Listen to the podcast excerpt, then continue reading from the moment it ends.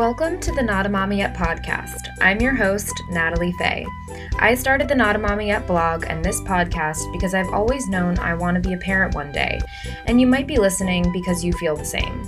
You may have also heard people with kids say things like, I wish I had known this before I had kids, or I wish I had done that. Hearing those comments made me think about the parts of my life I want to spend more time focusing on before I have kids in ways that will benefit me as a parent. So I started a list of people who can teach me about health, money, relationships, psychology, and more, and started interviewing them. And this podcast was born. Whether you plan to have kids or not, I think you'll find something interesting in this podcast for you. I hope you enjoy, subscribe, and maybe even share it with a friend. Thank you so much for listening. Well, thank you, Lena, for being here Thanks for on having the Not me. a Mommy Yet podcast. Um, so I did an intro to you, but I would first love to talk about, you know, how you got it to where you are now as the CFO of Tender Greens and kind of like that career path. So in terms of anything in your adolescence, did was there like something that indicated like the direction you were going to take? that, that's a great question. Um, no, there wasn't. Um, I would say I remember when I was a kid just being the boss of everybody. Like, you know, there's always like the dynamic Totally. socially, and I was always the one that was like in charge of all of my friends. Me too. and I remember saying um, out loud, like, I'm going to be the CEO one day, you know, like whatever the kids say. Like, maybe that was later on. yeah. Um, but then I kind of had a few years in high school, I think, like many people, were, I had absolutely no direction. I wasn't focused on school. I didn't see the point of it all. And I Mhm. just like everything kind of went a little bit downhill. So I wasn't one of those, you know, I would say prepared kids who like went to the right elementary school, went to the right high school, was prepared to go to the right college. Like I didn't have a traditional path. So I Mhm. didn't even like really envision a career, to be perfectly honest yeah. it wasn't until um, my sophomore year in college I did a study abroad program at uh, with UCLA with a friend of mine, and I met all these people that were cool and ambitious. And in my mind, like I didn't think that you could be both. hmm And I was like, I want to be like them. Like Yeah. that's that's amazing. Like, well, Yeah. I like them. They're cool, and they're gonna do big things in the world. Like that's great. I want to do that um, which kind of changed my perspective on my studies. I got more involved in school. I started focusing more on getting good grades. I mean, at that point, I was in college, so it didn't really matter. But Yeah. it just, I think, changed my work ethic and kind of made me feel like there's value towards Mm. value in working hard towards something. Yeah. Um, and then when I graduated, still when I graduated from college, I didn't know what I was going to do. I worked with my mom at the restaurant for a couple of years. I um, realized I didn't want to do that. I applied to business school, was fortunate to get into Cornell, and then even after that, I mean, because I was super young in business school, I graduated when I was 26 from business school, which is you don't really have a whole lot of perspective, I would say.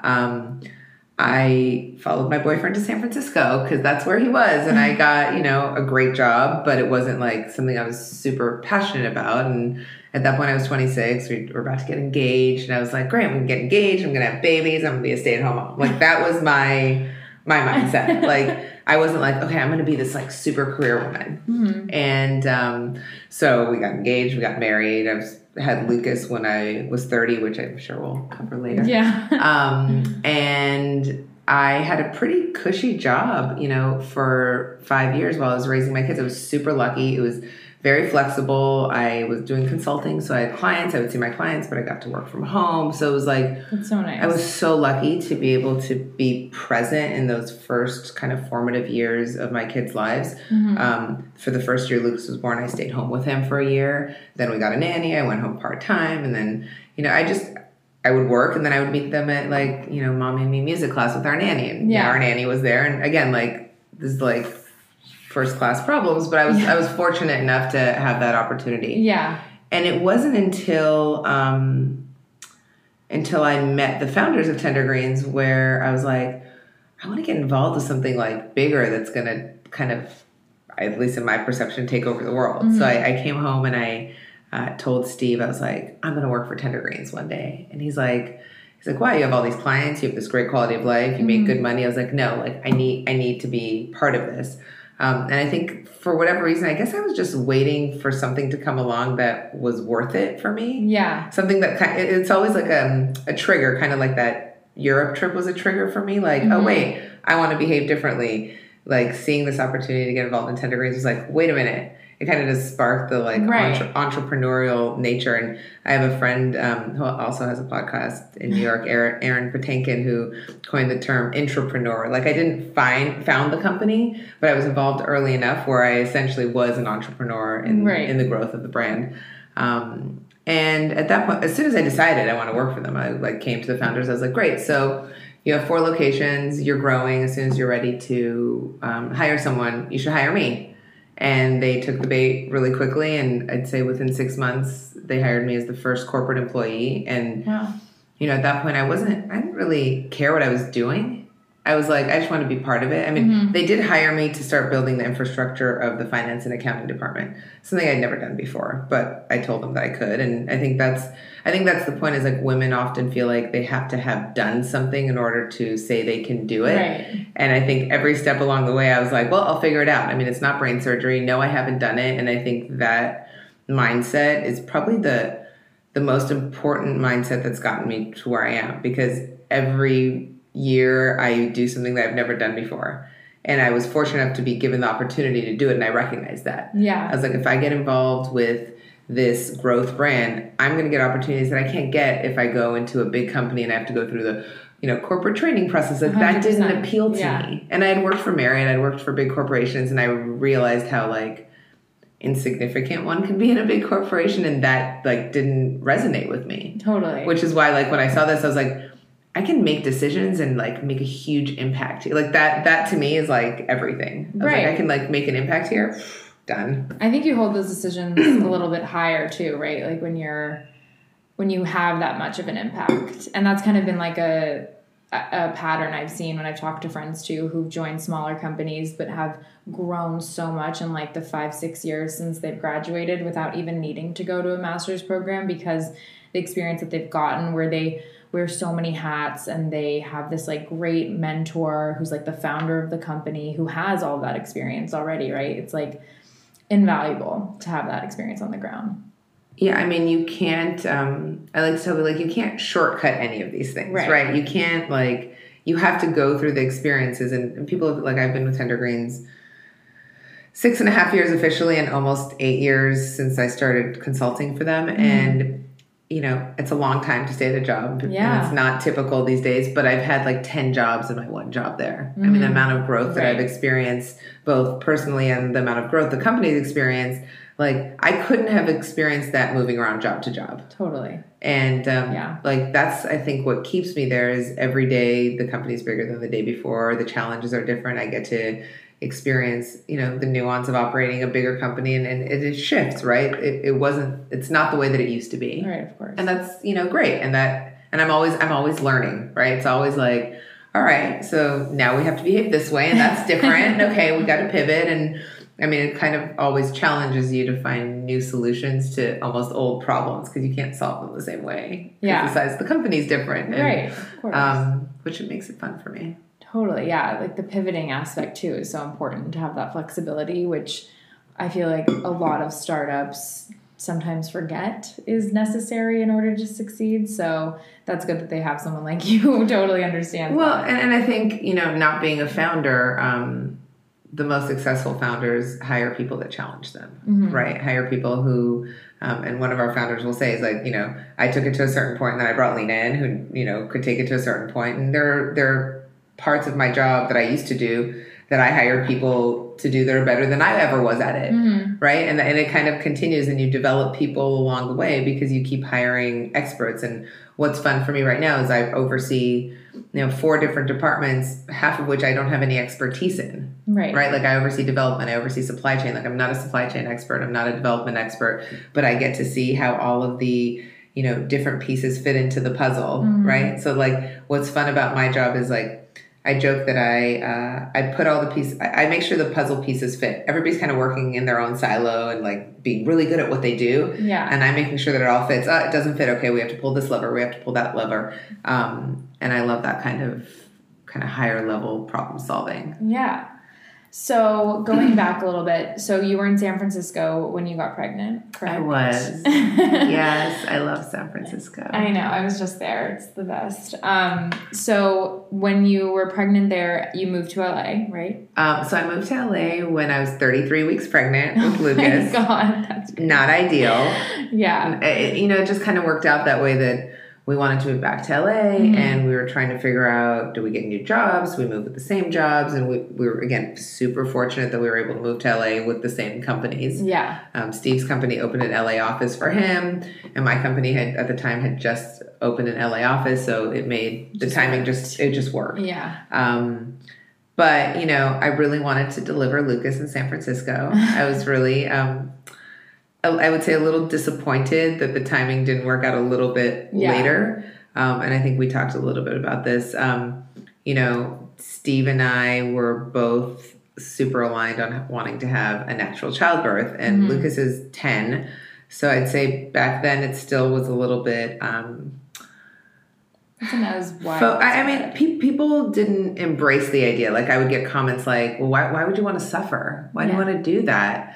Um, and I would get, I would say, not natural so much as like unmedicated, right. right? Right. Um, and so, you know, in San Francisco is very mainstream. And what triggered it is we had saw we'd seen this documentary. I think we talked about the business of being born in the theater. Yeah, it just yeah. came out, and I was like, oh my god, like I can't believe this happens. Like absolutely not. If I can control my experience and not have all these needles and tubes, and I, I was like, I don't want any of that. Like that's Totally. not it's not how it's supposed to be. Right. Um, so we put a lot of effort into preparing ourselves for the birth. And you know, what's funny is we put zero effort into thinking about well, what kind of parents are we going to be once we have the kids. It was very focused on like having an unmedic- unmedicated birth. Like Yeah. that was like hundred percent our focus. So we. Um, we joined a, a group. There were three couples um, in a Bradley method class hmm which was I think it's like husband led birthing or something like that. Um, and we'd meet with these three couples in this one woman's um, apartment in San Francisco once a week, and she would, you know, teach the husbands how to support us during various parts of the birthing process. They were like our coach. Yeah. Um, but the Bradley That's method awesome. also had like a specific eating plan Okay. you know like you you need to eat this much protein um like the bradley method didn't Is that to assist you during the birth? just to prepare for everything everything about the method was how do you prepare your body for optimal birth like one of the things was you don't ever sit on a couch when you're pregnant Oh. because you know because you want to train your pelvis to sustain the weight right Okay. so you're supposed to squat and watch tv and I literally like I was so focused on following those rules. Like I didn't sit on the couch the whole time. I literally would Oh sit God. there and like watch TV. Like I would sit like this, you know, like because that's how and what about your knees? they were fine. And I mean, and I was super active while I was pregnant. Like I was doing yoga three times a week. I was I at the time I was doing what I guess now is kind of like HIIT training. I don't know. I was working Oh, with yeah. this trainer and I mean I was lifting weights and I was like five days a week. I was super I mean till the end I was super active and I think that um, played a big part in Right. helping me too. And when I moved here I was doing prenatal prenatal yoga at Golden Bridge and I mean I just it was really important to like just focus Keep on moving. prepping my body Yeah, yeah. to yeah. like we hired a doula. okay, so did you hire a doula when you moved back to LA? Or? Yeah, every so we're So it was really last minute. everything. Had to find new doctors, a pediatrician, doula, everything in last minute. So we went with um, the midwives at UCLA. So they have a midwifery practice where they were more supportive of a unmedicated childbirth Mhm. experience. I mean, that doesn't mean that it didn't happen sometimes too, um, but they were super aligned with kind of our wishes for the process. That's And our great. doula was amazing. I would say, especially the first time, you have to have a doula Yeah. because she knows and you don't know. Yeah. You just don't know. Like I remember, t- like going into labor, and my mom calls me. She's like, "When are you went in the hospital?" I'm like, "I don't know, like maybe three o'clock afternoon." We didn't go till like three in the morning because my doula was like, "You're not ready to go to the hospital." She knew that like I Right. couldn't go to the hospital. I felt like I should. yeah. But she knew better that I wasn't far enough along. And even at 3 a.m., when we got there, I can't believe I remember this. I was only four millimeters. Oh, Okay, centimeters. centimeters, Centimeters. yeah. I forget these things. Four centimeters. But I thought I was like ready to have a baby. Yeah. But like if I had gone 12 hours earlier, Mhm. they would have induced me. They, you know, like there would have been all this kind of series of events that lead Right. to C sections. And again, like no judgment at all. Just for me, it was so important to have that experience, to nurse my children, to have a vaginal birth. Like I was, I was just like it was non-negotiable. Yeah. Well, I think that's really good that you knew what you wanted. And obviously, people say, you know, birth plans, they don't always go as expected, or they usually don't. But um, I think it probably helped that you were so committed to all of those other like things that you were doing on a day-to-day basis leading up to it And it was so hard. Yeah. I mean, let's not diminish that. Like, Yeah. there was a point where I'm like, all right, give me the drugs. yeah And Steve's like, no, you told me when you said this, the answer is no. And then I'm yelling at him, and the doula's like, do you guys want to talk about this between contractions? I'm like, yeah, maybe we should. That's a good idea. Um, it was, and, and I is this when you were still at home or no, hospital? by the time we went to the hospital. okay Um, you know, I think I think this is important. Like the difference between my birth experience with Lucas and Alex was even though I was focused on having a unmedicated childbirth both times with Lucas, I fought against the pain. Whereas by the time I got around to Alex, I just like leaned into it. hmm So I remember our nanny being home while I was in labor with Alex. And she's like, I cannot believe you're in labor. I just was sitting there, silent, quiet, breathing through it. She's like, This is not what I see on TV. Yeah. I'm like, No, yeah. Because you you can either just like I think like all challenges in life, you either like lean into it or you fight against it. Either way you gotta get through it. right of course So it's just a it's it's just it's just a shift in perspective on how I that's such good advice I, I yeah. like tackle those. I mean, you still like I joke like you still have to climb Mount Everest, and either you do it really fast or really slow, but you got to get there. yeah Um, the first one was very hard. it was very hard and long yeah and long, but worth it. yeah of course But worth it. um obviously i mean you decided to do that the second time Right. too so Actually, the second time was a little scarier because I knew. hmm The first time I didn't know what it was going to be like. right So I think I had a little bit more anxiety before I went into labor because I'm like, oh my god, oh, I got to do that again. yeah Um, and it was so, I mean, it was easier because of my mindset, but also it was faster. hmm And I, I mean, I literally got to the hospital two hours before Alex was born. oh wow Yeah. and that's also because like the doula knew or So this is a good story. No? So we hired the same doula, but she was stuck in a birth and she had to send a backup doula oh my god that we'd never met before. And it was this woman. She was like this, like she's like an angel. It's crazy. Her name was Atusa. I've never seen her again. I. It's like she came and then she disappeared. yeah And she, like the second she walked into my house, I was like, everything's gonna be okay. oh that's so Do you know what I mean? I like it's so hard to explain. I was like, it was meant to be for you to be here with right us. right It, that's it's amazing This, it was like crazy, um, and we only spent like six hours together because by the time she got there, like it moved so much more quickly than with the first doula, where we spent like twenty hours together. right Um, but yeah, it was like she was there.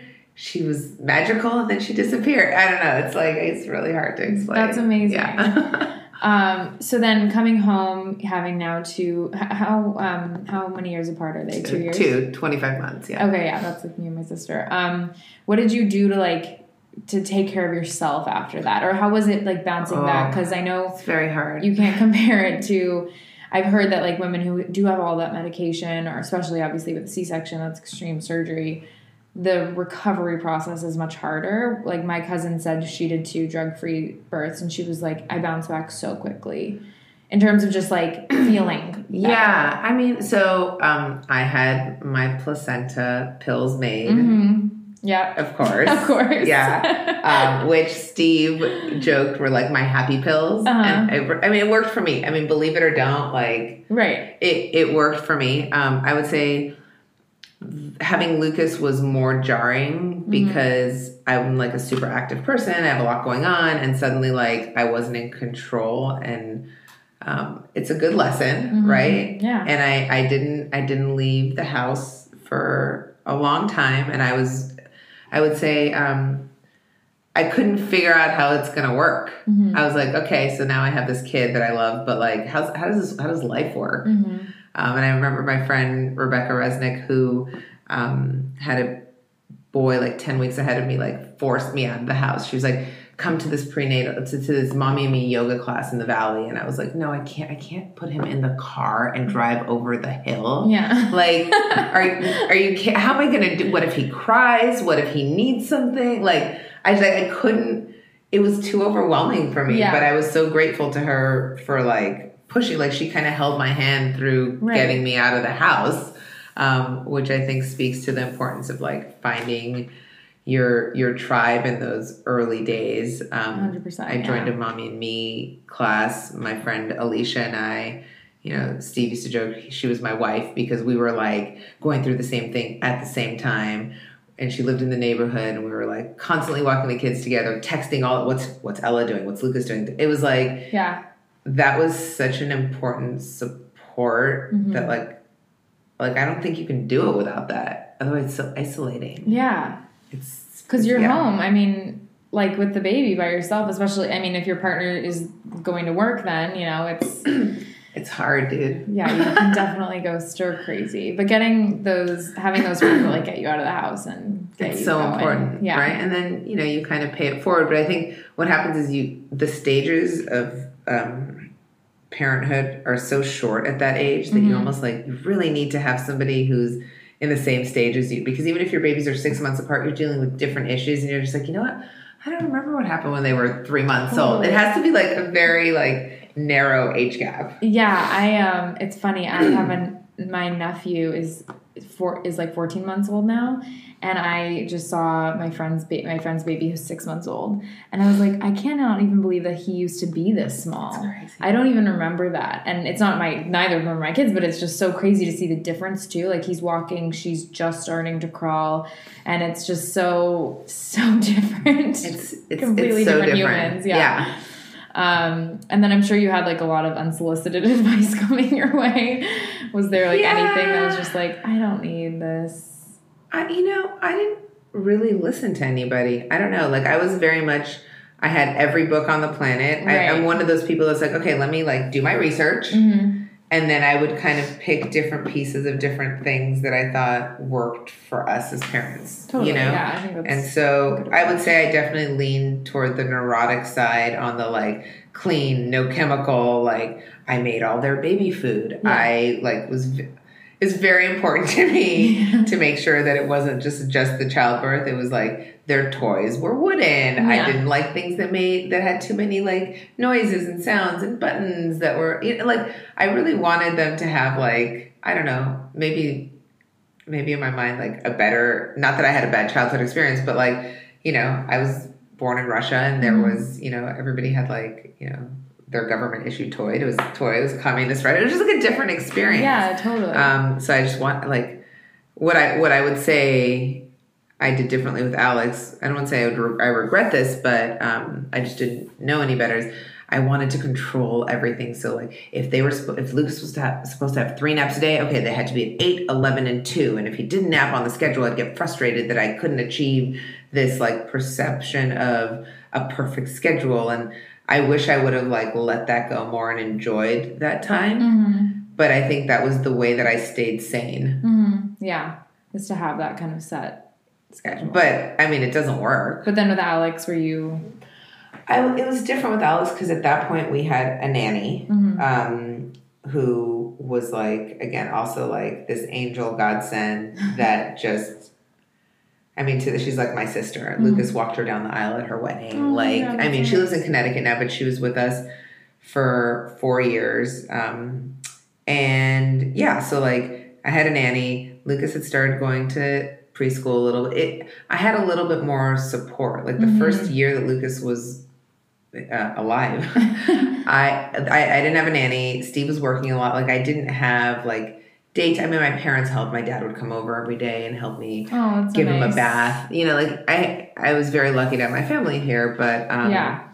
yeah. I mean, That it was makes a big easier because I had the support, but it was also hard, like the first year that they were that Alex was born. I kind of not jokingly say it's like the hardest year of my life because Lucas did not like Alex. Oh yeah. Like he he was just like, who is this other kid? Mhm.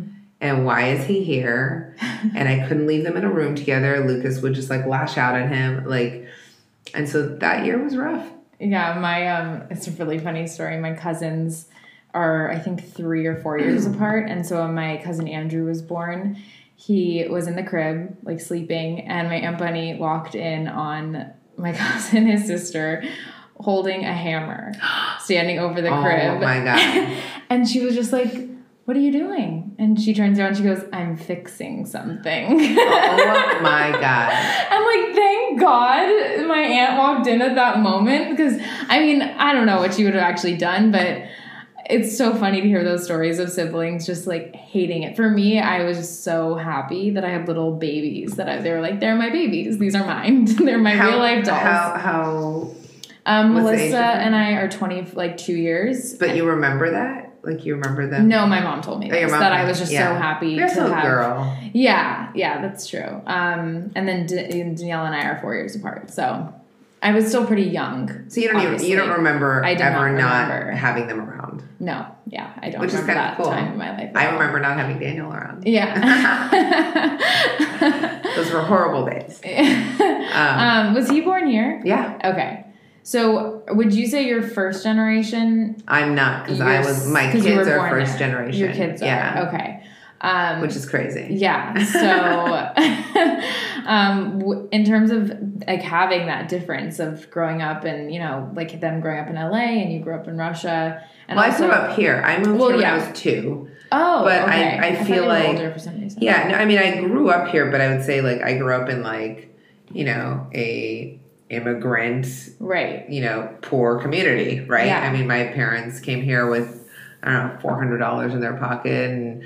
We lived in an apartment with two bedroom apartment with my grandparents. My parents. I mean, they're like I would say like the American dream. I mean, Right, they came here with nothing, and um, you know, I think their biggest accomplishment is obviously me and Daniel, and to see the Mhm. success that we've um, achieved, kind of due to their sacrifices. Like I think about like being 30 years old and leaving everything behind, moving to another country with no money, really not knowing anybody, and just like trying to figure it out. Like not no, speaking the language. yeah, like that takes a lot of courage Oh, yeah. to do that, and I, and even and at a time again, like this was over wow how many years like almost 40 years ago like Mm-hmm. there wasn't the internet there wasn't access to information like it's a little bit easier to do it now i think Mhm. if you're conscious about your choice to move um, not like if you're a refugee or something but Right. if you're making this decision like i'm going to move it's it's a little bit easier you can learn the language you can access things back then like they just they just left Right. it's crazy That's amazing. yeah i wouldn't I, yeah i mean i don't think i have the courage to do that What is your mom when you were doing the drug free births and all of that? Did she do that or was she? She did because I don't think they had drugs back then. Oh my God, But okay, so- Russia also had like a real like like husbands aren't allowed in the delivery room. Right, it's no like the 50s. parent. It's it's like the fifties. Yeah. Like literally, my dad would tell stories like he was he wasn't even in the hospital. He was standing outside on the street waiting for like you know one of the nurses who happened to be my mom's cousin to like call down and tell him I was born and. You know, my mom says she's a, had a very horrible birth experience with me. Mm-hmm. Um, you know, they I wouldn't come out. Who, who knows? Like again, she hasn't been super specific. I just know it was very bad. Like Yeah. they were like pushing on her stomach Yeah. to force me. Like yeah, just crazy things that they would never do anymore. Which I think is why she was traumatized from having another kid. Like, and that's why Daniel and I are so far apart. right, right. Like it, it was always like I can't do that again. I mean, it was it was pretty That's traumatic. totally fair. Yeah, Yeah. that makes sense. Um, yeah, and it's sterile, and there's, and again, she was lucky that one of the nurses was her cousin. But other than that, you're just like you're taken into a very like, you know, m- sterile, hospitalized type of environment to birth, Yeah. which is just No, I can't horrible. imagine. Just, I would feel really helpless and scared in that situation, especially because it's the opposite of the Bradley method, right? The husband's not even in the hospital. Oh my god. let alone there with you advocating for you and that's like the scary part too even when your husband was saying like you told me when you said you wanted the drugs i would say no you know having those people there to support you through that when you are so vulnerable um, is so important It's so important. Like I literally remember, like because my birth with Lucas was really long. At some point, like the the doula would say, "Steve, why don't you go like rest for a little bit?" And as soon as he wasn't with me, where's Steve? Where is he? and they're like, "He's resting." I'm like, I need him. oh that's really very- sweet yeah, like I wouldn't let him rest. Like But at the same time, you'll laugh at this. I remember, like, I also like worked until like the last minute with Lucas. I was literally like working between contractions. I was baking, Oh my God. I was baking muffins to take to the hospital between contractions when they first started. Because it's like, well, only every couple minutes. Like I can bake muffins, whatever. Um, and those muffins, You just like pause while you're stirring. yeah. But the muffins were actually very valuable because after I gave birth, I was like, oh my God, I'm so hungry. And I had these homemade muffins. Oh, so I was like, so I don't nice. want, I'm like, I don't want the crummy hospital food, of no, course, definitely not. because I'm cuckoo like that. But, well, I don't think Yeah, it's anyone fine. wants the hospital food. yeah, but, um, memory lane. Yeah. Um, so what is it like raising boys in like 2018? It's a totally different world now. I feel like with the Me Too movement and everything happening. Like, how do you guys, I guess, just like raise boys in 2018? Yeah, know. um, you know, I think you have to have the honest conversations about what's Mhm. happening in the world and how um, perceptions of women are changing. Mhm. And um, we talk about it a lot. And my kids, I think, are fortunate to have grown up with a mom that is a professional Totally, and yeah, really their appreciate that, perspective is Mhm. that women can do anything that men can do. Of course. And we I mean we talk about it a lot. Like whenever there's an opportunity to make a point of, you know, somebody made a decision that wasn't, you know, either correctly based biased towards like gender or race or like we just we openly talk about it and they recognize that it's not okay to discriminate based on those things. And it's not like this like you know, don't do, it's not like this these fierce discussions. It's Of just like kind of yeah. interwoven into kind of our, our everyday lives. And I, I love to tell the story because my dad is very conservative and traditional and Alex, who's eight, likes to go get his nails painted with me. Mhm. I think he just likes to spend time with me Mhm. and we go get massages and get our nails painted.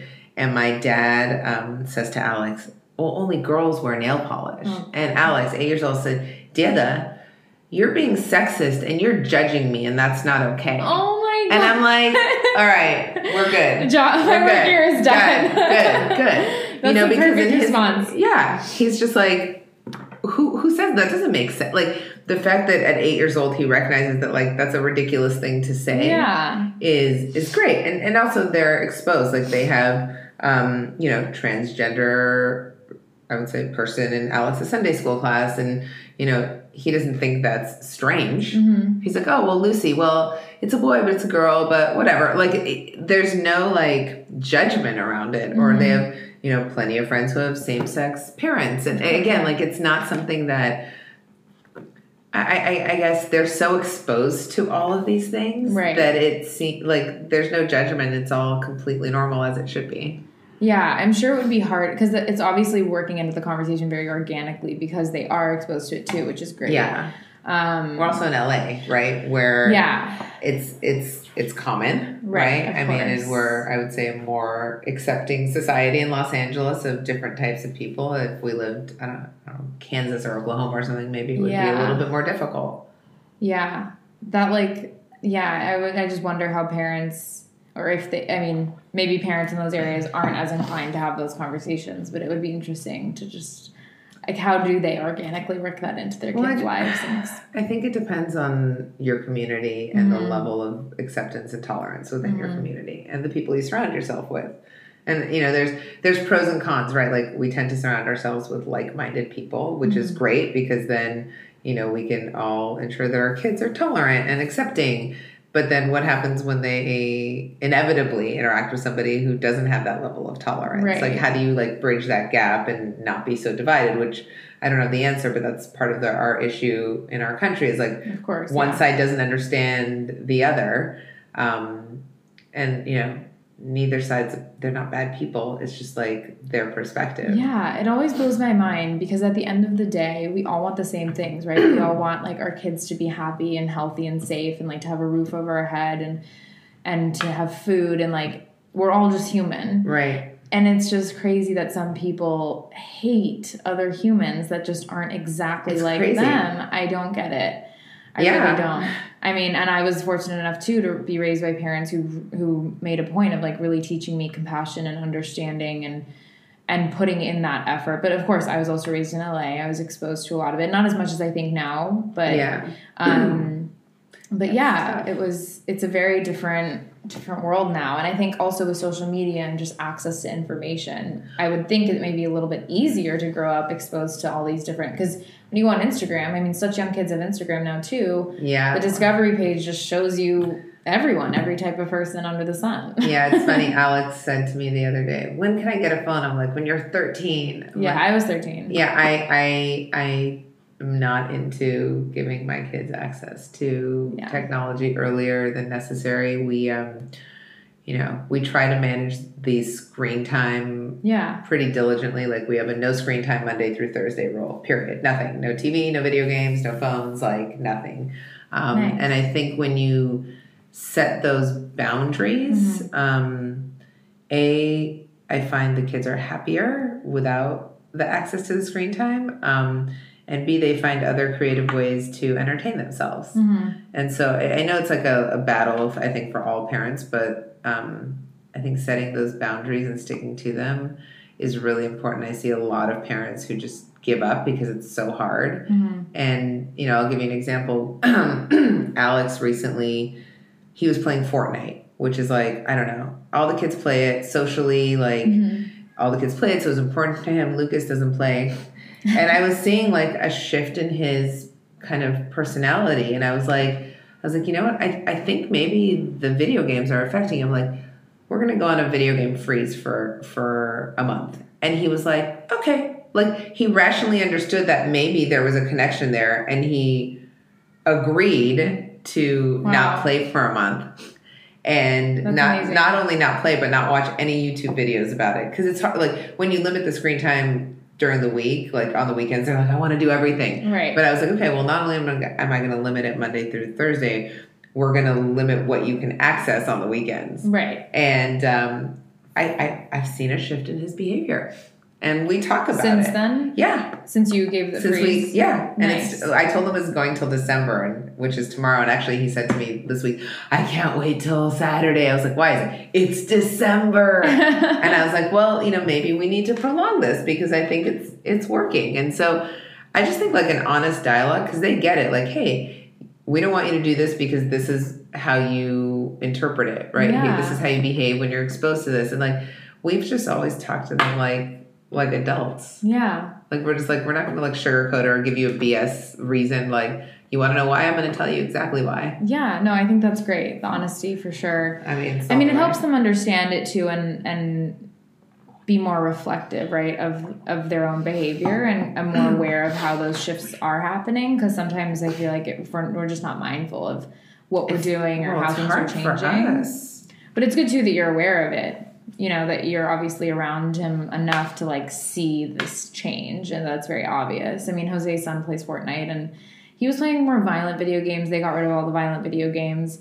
Um, Fortnite isn't as violent, but it is still violent. Yeah, Um, but he was starting to get pretty anxious yeah. and like so they were just yeah him and his ex were just like we're ta- like no more violent video games this is too much you know and it's just i think so many visuals coming Mhm. at them and their brain is still growing and developing and i think that that seriously impacts that growth A hundred percent. Yeah. A hundred- I mean, I wish I could get rid of it altogether. I wish I could throw my phone away. I mean, i know you know, and, and I think kind of the key to what you just said is that one of the things I'm probably most proud of is that I'm able to kind of be a consistent presence Mhm. in the kids' lives yeah while working. hmm And you know, I I spoke at this like business LA Business Journal like women's forum earlier this year, and one of the things I talked about is when I was negotiating um, joining Tender Greens, I said to the founder, I was like, um, I'm going to do a great job. but I need to be home at five thirty every day. hmm Like I'll work later if there's work to do. I'll come in at seven a.m. I need to be home at five thirty. To me, like that's non-negotiable.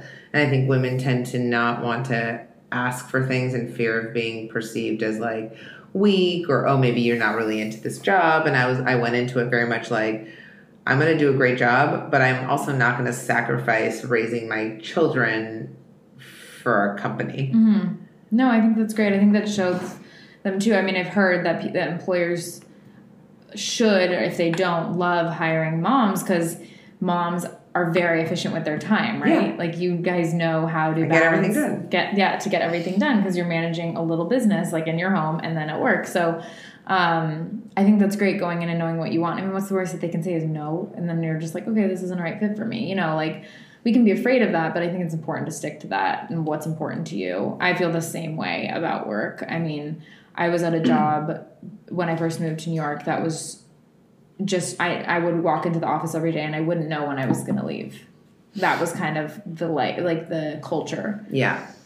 It was like when the boss goes home and that was very unknown every day Yeah. when that would be. So and then I when I transitioned to this other job where it was very set, my hours were set and it was five, five thirty every day. I was like I felt so much more at ease. I had a work life balance. I like knew that I had like a full night when I got home to make dinner, go to the gym if I want, see I wouldn't say I always had work life balance. um, but was at least you're not. You were 5:30. home. Yeah, I was home at the critical that's time. That's true. We always are connected to our email, right? It's like never. it's hard to escape, but I don't think you ever really have work life. But I think inherently you're always out of balance. Yeah. Like it's never a balance. Like sometimes you're giving work too much and you're not giving family enough. Sometimes you're giving family enough, you're not giving your friends enough. I mean, there's always like there's all these people that Mhm. require your time and it's Right. hard to give everybody everything they need and yourself, right. right? Um yeah, it's uh it's true balance balance is uh, elusive. I don't think it ever quite happens, but we try. We strive for it. Yeah. Um, well, thank you so much. I want to ask you three final questions that I'm going to ask everyone. Okay. So the first one is, what mantra or words do you try to or like to live by? Oh my gosh. Um I feel like this sounds cliche, but like just just do it. Mhm. I mean, don't don't hesitate. Life is short. Um and really just like go for what you want. Don't wait for permission. Right? I mean, I think a lot of people and then a lot of girls that I that I mentor, I feel like when I tell them you can do something, suddenly they're like, "Oh yeah, I can." Give yourself permission. Just Yeah. like just go for it. I love that. Yeah, my mom has always been really good about telling us like you can do anything. You can get this job. You can and I think eventually you just believe it yourself, You right? You don't need to hear it. Yeah. like last night we had a we had a happy hour with work and um our CEO who's also a woman we were telling this whole group we're like listen like you can be whatever you want to be so like I said to one of the girls like, what do you want to be she's like um I was like, "Do you want to be the CFO one day?" I was like, "She's like, yeah." I'm like, "Okay, so say it. What do you want to be?" She's like, "I want to be the CFO." I was like, "Okay, so you're going to be like Yeah. that's it. Like Put you, it out in the you can only be what you decide to be. Right. You can't be what you don't decide you want to be. So 100%. just like decide and then work towards it. Yeah. I don't know. It sounds. I don't know. No, it's hard. It's just I think hard eas- easier said than done, It right? is. But totally once you put it into practice, I think over time it does get easier to but also having a support network of women Mm-hmm. friends who help you believe that. I Mhm. mean, it's hard to come to that conclusion on your own, and if you're surrounded by people who have that mindset, it helps you have that. I mean, there's Yeah. It's 100%. important. Um, and then, you know, we all know it takes a village to raise kids. yeah. What do you really value in the community you've built um, for Lucas and Alex? Well, I mean, yeah, it does take a village. I mean, we're fortunate to have my family that Right. is so participates nice. very actively. Last night I was coming home from work. It was 5:30 and my boss texted me, "Come to happy hour." I called my dad, "Hey, can you come over and watch the kids?" And he was over in half an hour and I could go out. Like Yeah. that's amazing. Yeah. Um, I would also say our community at school. Um, I love my kids' school, and you know, I would say hit my kids' friends, parents, and I like we take care of each other. Hey, there's a day off. Can I take your son? Can you take my son? Like we just support each other, and I That's think really nice. that's you can't do it otherwise. Um, And you don't always find that in school friends, right? No, Like, you don't. Sometimes it's not that easy, but that's really nice. Well, yeah, I, I have that. think again, like I'm fortunate enough that my kids go to private school and we were able to pick. And for those that, that can do that, even in public school, like finding a school where you, it's your people, not Mhm. just your kids' people, but your people. Because if you Mhm. connect to the parents, you support one another, and it's we need each other. And I think you can also feel better too about who their kids are, right? If Yeah. you know the parents and you like them, you know the kind of kid that they're raising too, that's around your kid. I, I mean, I told. I mean, yes, I'm friends with all my kids' best friends. I'm friends with their parents. that's really nice. Yeah. and it, because I do think like a child is a reflection Mhm. of the parenting Yeah. experience, and Yeah. so you know if you meet an asshole kid, chances are there's there's parenting issues involved there. Not always, but yeah. chances are. Um, and then what like qualities you most admire and hope to instill in Alex and Lucas, or maybe they already are showing that since they're eight and ten. Oh gosh. Um, you know, I want them to first and foremost just like be kind people. Mhm. Um, I think that's probably what we're lacking most in this world is like kindness and compassion. Um, and I want them to to not be focused on like um, material things. Mhm. I think we're in this society where, to your point earlier, you're, you're bombarded with imagery and this perception of the importance of Like need, need, need. yeah, and, and, and I actually think, you know, to a fault, Lucas is so focused on, and we've exposed them a lot to what goes on in the world and um, income inequality. We talk about a lot. So, like, his birthday comes around and he's like, I don't want anything. I have everything I need. Like, I'm the only kid who doesn't want anything so because he realized, like, he, he understands how fortunate we are That's relative really to nice, the rest yeah. of the world. And like, I I think it just comes down to having those conversations and not feeling like we have to shield them from the realities of the world because then they they appreciate it. Mhm. um, and then taking care of one another. I mean i think like i'm super lucky to have a really close relationship with daniel and um, that's that's something i hope that the boys uh, Mhm. have together as they grow up. And it's different because they're so close in age and daniel and i weren't. Um, but like he's one of the most important people to me. And, Of and it's course, yeah. like it's it that bond is uh is special. And i see i see it in the boys and i'm i'm just like excited for them to have that in their Yeah, lives that's so nice. Yeah. I think that is really true about siblings having that. it's so lucky It's the best. Yeah. Well, thank you so much. Thanks. It That was, was so wonderful. um, I will leave in the podcast notes like stuff about tender greens and everything. But is there anything else like for people to find you? oh my gosh i'm not really good at all the self-promotion crazy stuff but um I, I- I am on Instagram. Okay. What what what? I'll tell you what my um, I'm at just at Lena O'Connor. That's okay. it. Cool. Perfect. So I don't post a lot. I you know I mean I like to try to keep my my private life private. Yeah. I'm not super active on social media, and um, I'm okay with that. well, thank you. Thank you.